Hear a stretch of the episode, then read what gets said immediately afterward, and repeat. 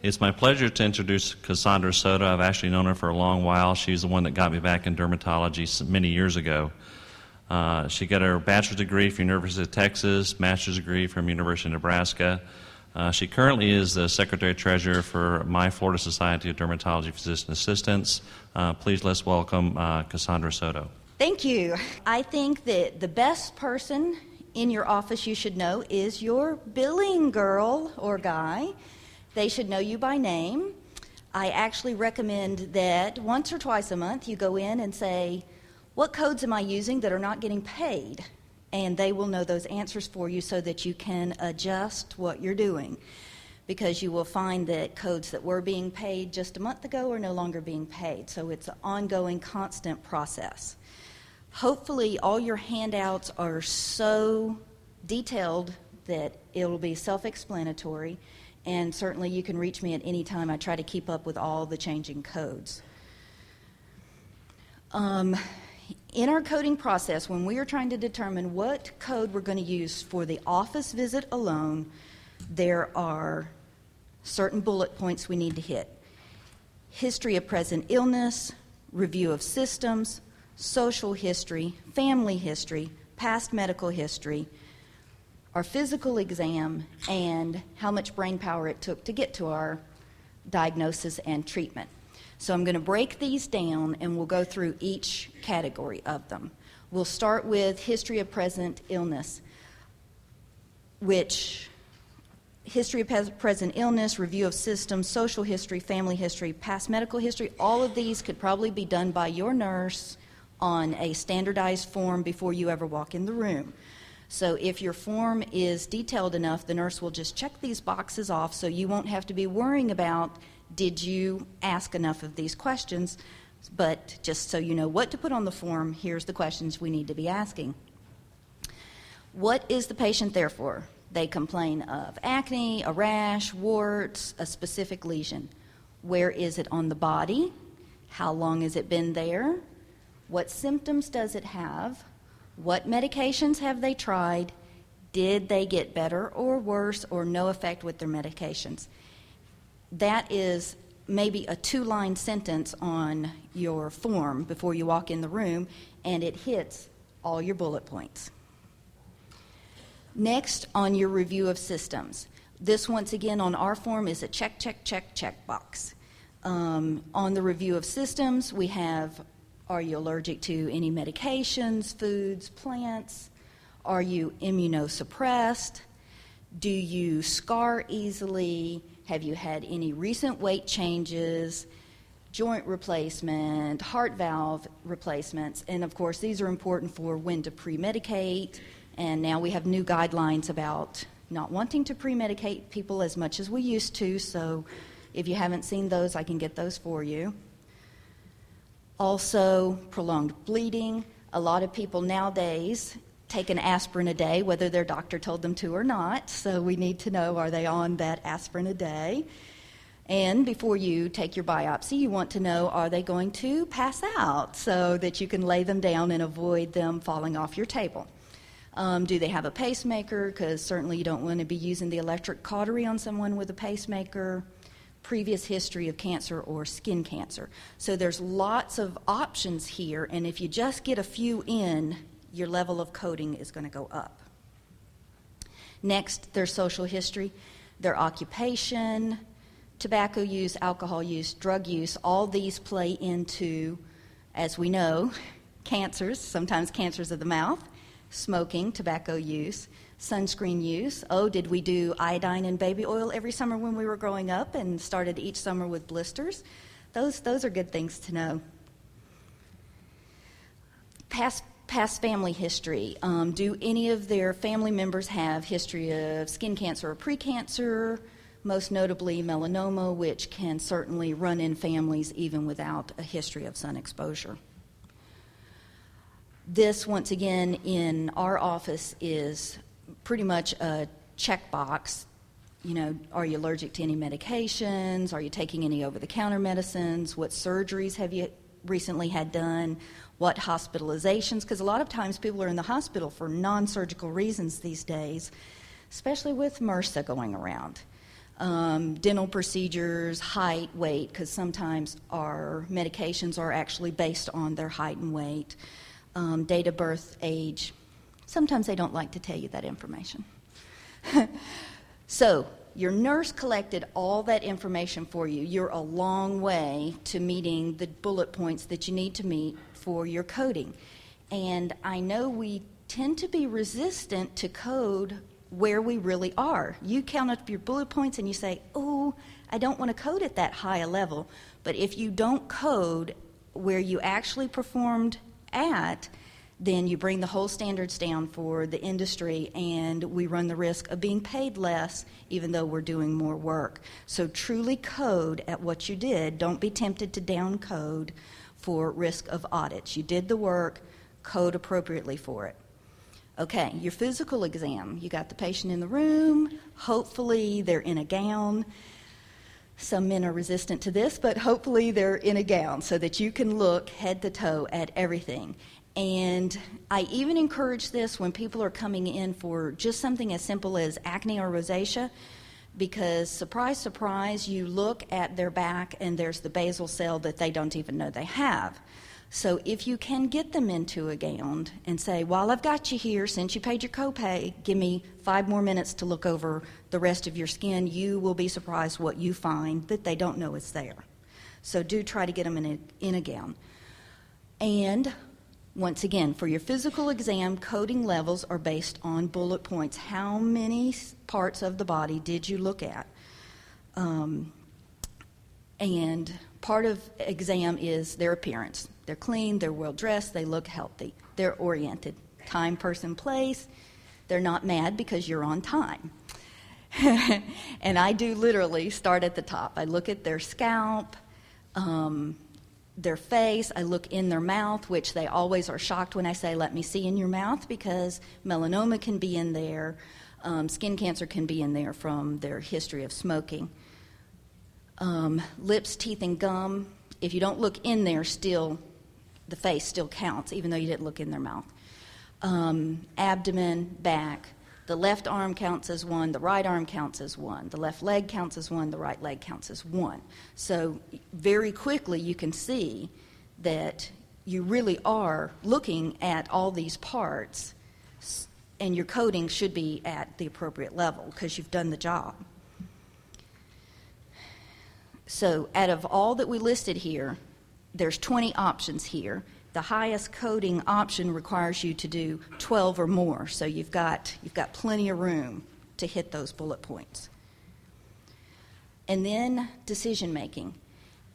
Decision making tends to be a gray area, probably because most of us are so well trained that we think the decision that we're making is an easy one, but I promise you it's not. You're just well trained, because a lot of these patients have been seen by their primary care physician and the diagnosis was incorrect, and you've made it in five minutes. That doesn't mean it wasn't difficult, it just means you're well-trained. Um, for a low decision-making, it's usually they come in with one problem, like acne or a wart. It's something self-limiting. You're going to freeze it. You're going to shave biopsy it. You're not going to write them any prescriptions. You didn't put a stitch in. They're in and out of your office. It's straightforward.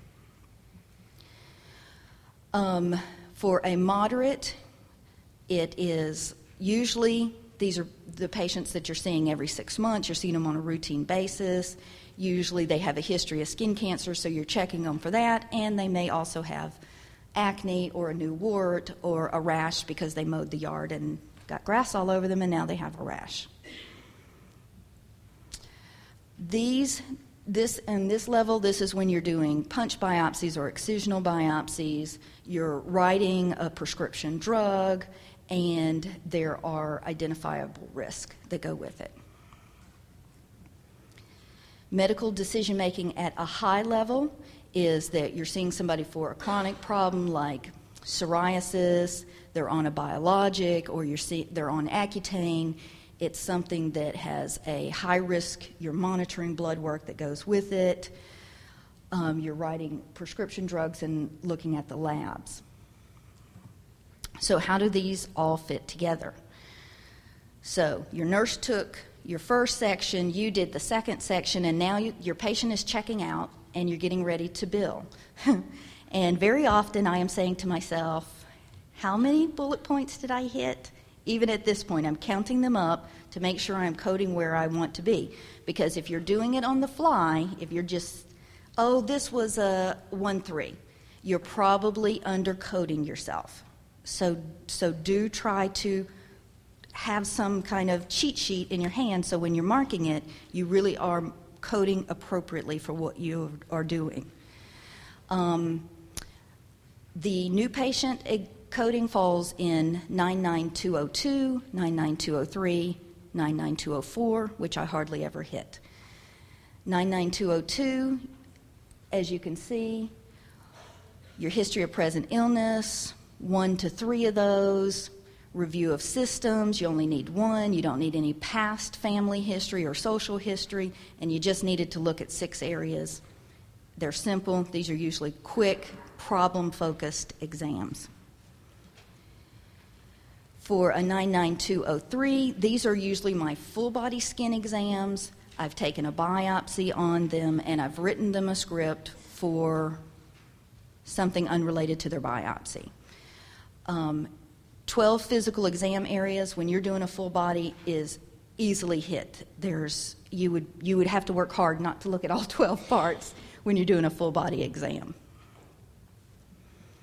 And nine nine two oh four, these tend to be my hardest patients. These are the ones that come in with a rash that have been treated with tons of things. Other people have treated them with oral medication. It doesn't now look like what it should look like because of all that extraneous treatment.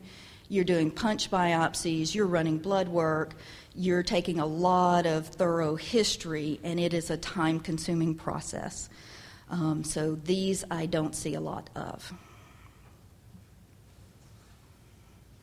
Okay. The nine nine two one two, nine nine two one three, nine nine two one four are your established patients, routine patients. The nine nine two one two, once again, tend to be quick things. They're only there for their acne medication refill. They're doing great. You write them their refilled scripts. They're in and out of your office in five minutes. These are your, you're not doing biopsies or anything else on these people. They're in and out. nine nine two one threes, these tend to be my routine patients. They're here for an upper body skin exam and to get a medication refilled. I probably either freeze an A K or biopsy a skin cancer. These are where those type of patients tend to fall in. And once again, nine nine two one four, tend not to have a lot of these. Um, they would be a full body because you're looking at everything. You probably have done a couple of biopsies, or you've written them for a medication like methotrexate or one of the biologics or Accutane. They may be having side effects from that medication, and you're trying to decide to take them off, switch them to something else. These tend to be time-consuming patients. I'm going to come back to these. In here, in the next several slides, are examples of how easy it is to go from one code to another, and it's usually one or two things that bumps you up. So once again, don't undercode yourself.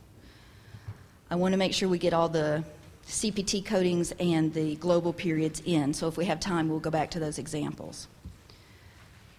Your C P T coding is your procedures. And remember, if you do more than one procedure, it gets cut in half or more for each one that you do. There's only one exception. The one exception is if you do a biopsy and you freeze one precancer, neither code gets cut in half, you get paid full. Th- this particular one, this particular screen, sorry. This. nineteen ninety-seven criteria. Right. And to, to switch from a nine nine two one three to two one four or nine nine two oh two to a two oh three, mm-hmm. for the exam portion is much easier to get with the nineteen ninety-five criteria. You only have to get five parts. That's like well-nourished, well-developed, no acute distress, and examine face, chest, and back, and that's it. That you can actually go from a two one three to two one four. So I just want to mention that as a that they, they still accept the nineteen ninety-five. That's good to know. That is good to know. And once again, that's good to know your billing people because they will tell you they will tell you stuff, and which might be even more surprising is when you're going over some of your charges, you may realize things that they're missing. So it's always good to be able to communicate with your department. If you if your department isn't on site, because I did work for a big group where our billing department was two hours away from me, once a month I would take a trip over. It's that important that you know who they are, they know who you are, and you know what's being paid and at what level it's being paid. Otherwise, you may decide not to be doing those procedures in the office. So yes, very easy sometimes to go from one level to the next level, just one or two things bumps you up. Okay, C P T coding. Lots of times patients will come in with a list of things that they want you to address in one visit. Um, and I know if you're caring and compassionate like I am, that you want to try to be accommodating. But for several reasons, you, when it comes to procedures, you really want to limit the number of procedures you do per visit. Number one reason is the patient may not realize they're at more risk. The more procedures you do to them, they're at risk for infection, they're at risk for scarring. We just don't want to put them in that position. Secondly, your reimbursement rate is going to go down. And another thing you may want to consider, if you if your patient has three or more basal cells and squamous, if you take all your biopsies on that visit and your surgeon is only going to excise one at a time because of all the billing reasons, by the time they get to your third biopsy, it may be so well healed that now the patient is going to tell you, it's healed, it's gone, I don't need surgery. And then you have to convince them that it's still there, that yes, they do need surgery, it's not gone. So if you don't think they've got a very invasive squamous cell or a melanoma, don't take all six of their skin cancers off at one time, because you will run da- into other issues down the road when you're going to treat them. Unless, of course, it's life-threatening, because certainly the patient's health comes first. Okay, C P T codings. Got off on my soapbox there. Okay, financial reasons. The biopsy site heals very quickly, Um, and how quickly can they get into the surgeon to be treated. All these need to keep in mind. And I don't make it a secret. When the patient asks me, why won't you do all these at one time, I, I tell them all the reasons why. And it sen- tends to make sense to them, and they tend to then agree and understand. Don't forget site-specific codes. When they're paid at a higher rate, they still are subject to being cut in half if you do more, more than one at a time, but they do get paid at a higher rate. So don't forget that they are site-specific codes. I have not seen that one.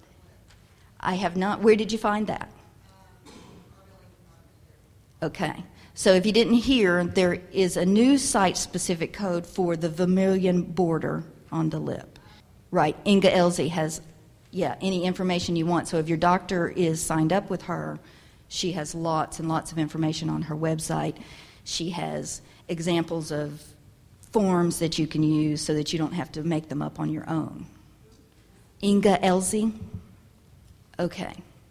So your I C D nine codes to accompany biopsies. When you see the patient and you do a procedure on them, then we're going to get into modifiers, where you're going to need modifiers to tell the insurance company, I saw them for a rash or acne, but I also saw them for a totally separate thing of ruling out skin cancer or treating a precancer or a wart. So you're getting into um, modifiers. So it's important. And there's lots of modifiers. There's only a few in this lecture, but there are lots of them. More site-specific codes on the warts on the anus, warts on the penis, warts on the vulva. Two modifiers that I tend to use day in and day out are the twenty-five, which attaches to my office visit to say I have an office visit and I have a procedure, not to bundle these together and say that they were the same thing. And the fifty-nine, which says I did two separate procedures. Yes, I did two biopsies, two different locations. They were completely separate from each other on the same day. On most of the things that we do in our office, there is a global period. Um, A Ks, freezing, has a global period. Um, treatment of warts has a global period. The only thing that I think doesn't have a global period is like biopsies, except on the, in the mouth.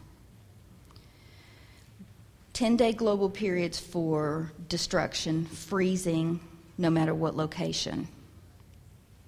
So it's probably, if you don't want to memorize your global periods, it's probably safe to say if you see the patient back in two weeks, you're probably out of the global period, unless you do M O S or some major reconstruction in the office, and then those are longer. But for your normal routine patients that you need to see them today, but there's other things you need to do, so you're going to see them back in a few weeks. If you say two weeks, then you're probably safe that you're out of the global period.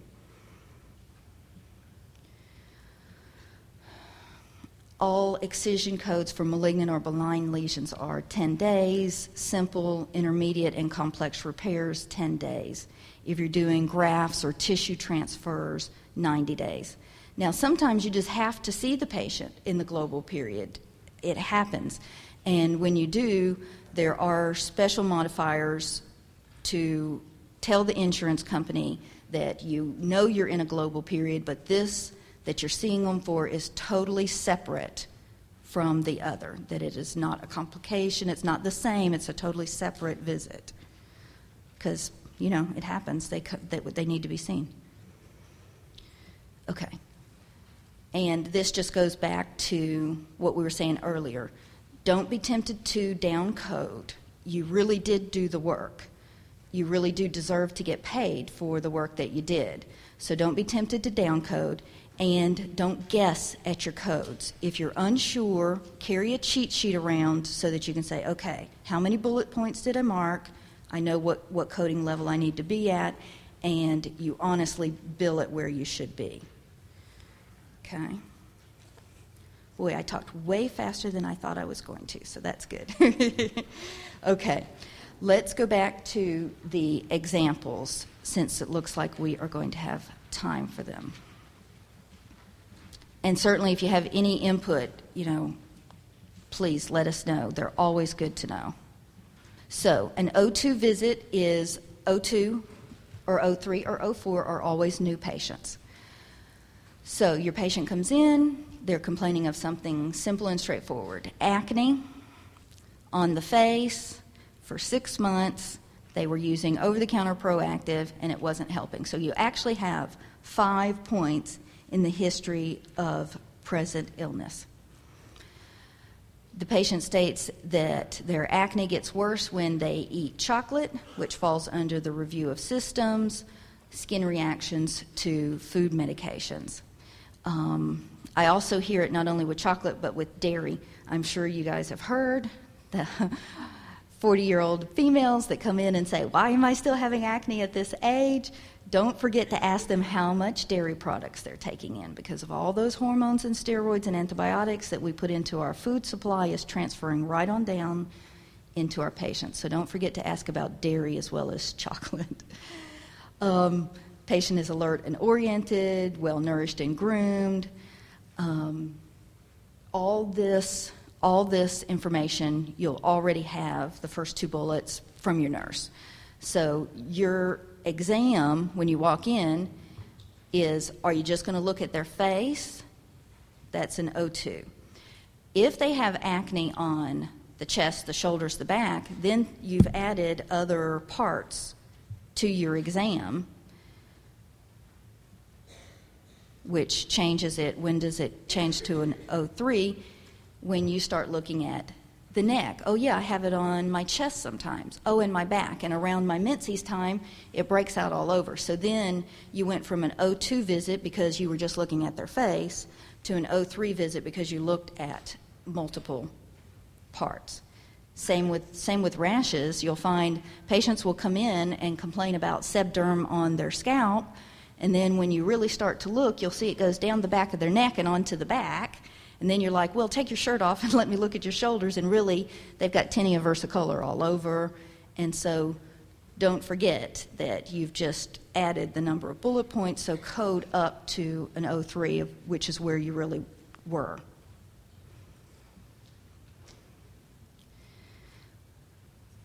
And this is that same same patient. Okay. Also, remember when you write for medications that require monitoring or require extra education, like um, minocycline medications, um, I'm sure that we get into the routine of educating our patients and we don't realize that that is increasing our coding. For example, I tell my patients, you're, I'm going to put you on this minocycline medication. If it looks like you're having bruising on your gums or your shins or your nails look like they're having bruising, well, you're having a side effect to the medication. Stop taking it and call me. We get into the habit of educating them about all these different things, and we don't realize that that has upped our coding levels. Yes? Now, if you do that education but you don't do six body parts, can you still bump it up to the, so you, you've got to get all the criteria? Right. Low risk or medium risk. Right. Right. Because when you, because I hope that when you said, make sure you don't have bruising, that you then went and looked at their gums and their nails and their shins as a baseline, which is quick and easy to just look. And patients, and you may not realize that you looked because you didn't touch them, or the patient's in shorts, you looked, but it didn't click on you that, yeah, I looked at their shins. They were in my office in shorts. Yes, I looked at their nails. They looked nice and healthy, but it might not have registered in your mind, oh, that's click, click, click. Those are body parts that I looked at because I was talking about minocycline. I know, we get into the habit of doing it. It happens so quickly and so easily that we don't check check it as bullet points in our minds. Um, an O three visit. I don't know how many of you guys see psoriasis, but I see a lot of psoriasis. Patients tend to come in and want to just spot treat, show you, but check the other areas, because as you look, you'll better understand how to treat them, and you'll be able to mark it off on your sheets. Office O three. Once again, it's tough. The O threes and the one fours are tough, and you should find that you're not marking these very often. If you go ahead. You said you do your Accutane and O fours? I do not. Um, I do them as O threes on the initial visit, but as a one four on the follow-up visits because you are tracking their labs every month. But you still get twelve body parts. I do. I look at them. Don't you? No? Oh, right. No, no. The, I think there's... Tell me what twelve body parts you look at. Okay. You look at their scalp, their hair basically, because Accutane can make it fall out. You're looking at all the parts where they had acne, which is usually, if they're on Accutane, their face, their chest, their shoulders, their back, right? And you're looking at their legs, you know, and these parts count as double. And then the um, orientation, the grooming, those things count into it. And I don't think I have a slide with that with that particular one on it. I'll, I can fax it to you. I've got um, we've got a form for Accutane. Yes, yes, we've got a form for it. Yes.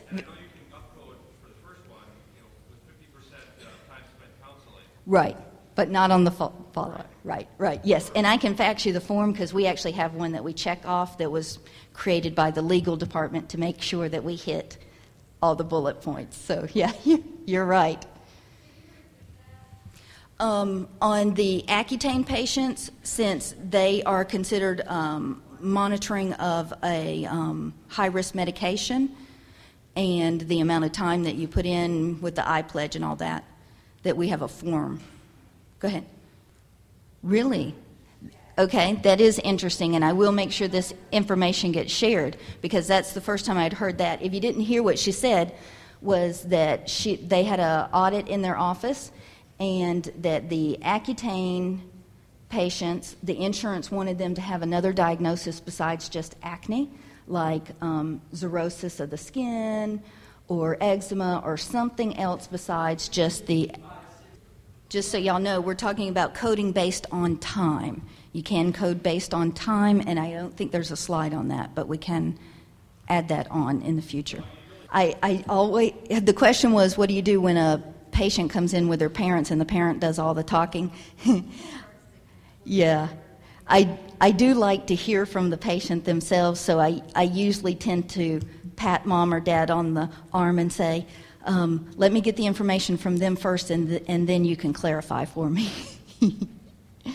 And in case you didn't hear, the monitoring code for monitoring a high-risk drug is uh, V fifty-eight point six nine. I don't do very many oh fours and one fours, and our billing person came in and did a three-month study and said insurance companies look for a bell curve in your coding, so that most of them should be in the middle and very few at the ends. Um, our system is computerized, so it's easy for us to tell if we're if we're doing the bell curve. Um, if you're not computerized, I think it would be hard to tell. Whichever, right, it goes on whichever pays the highest. All three. Okay. She, right, she's telling, she's explaining that your modifier, when you do more than one procedure, your modifier goes on the procedure that pays you the highest, and that you can use the the fifty-nine code goes, if you do one biopsy, one destruction, the fifty-nine code goes on the biopsy. When they pull out their list, I usually say, oh, that's wonderful that you have a list. That way you won't go home and say that you forgot to tell me something. Great idea. And I get them to hand me their list, because I can go through it faster than they can read it off to me. Our department always told us it went on the highest, but I could be mistaken. It goes on the lower, the lower one. Okay, goes on the lower priced. The comment was she works for a group that tells her not to code at a nine nine two one four. I have found that in other groups. They don't want to be audited, and they feel like that is flag for auditing. And when you work for somebody else besides yourself, I've always found that you have to follow their rules, unfortunately. Okay, thank you very much.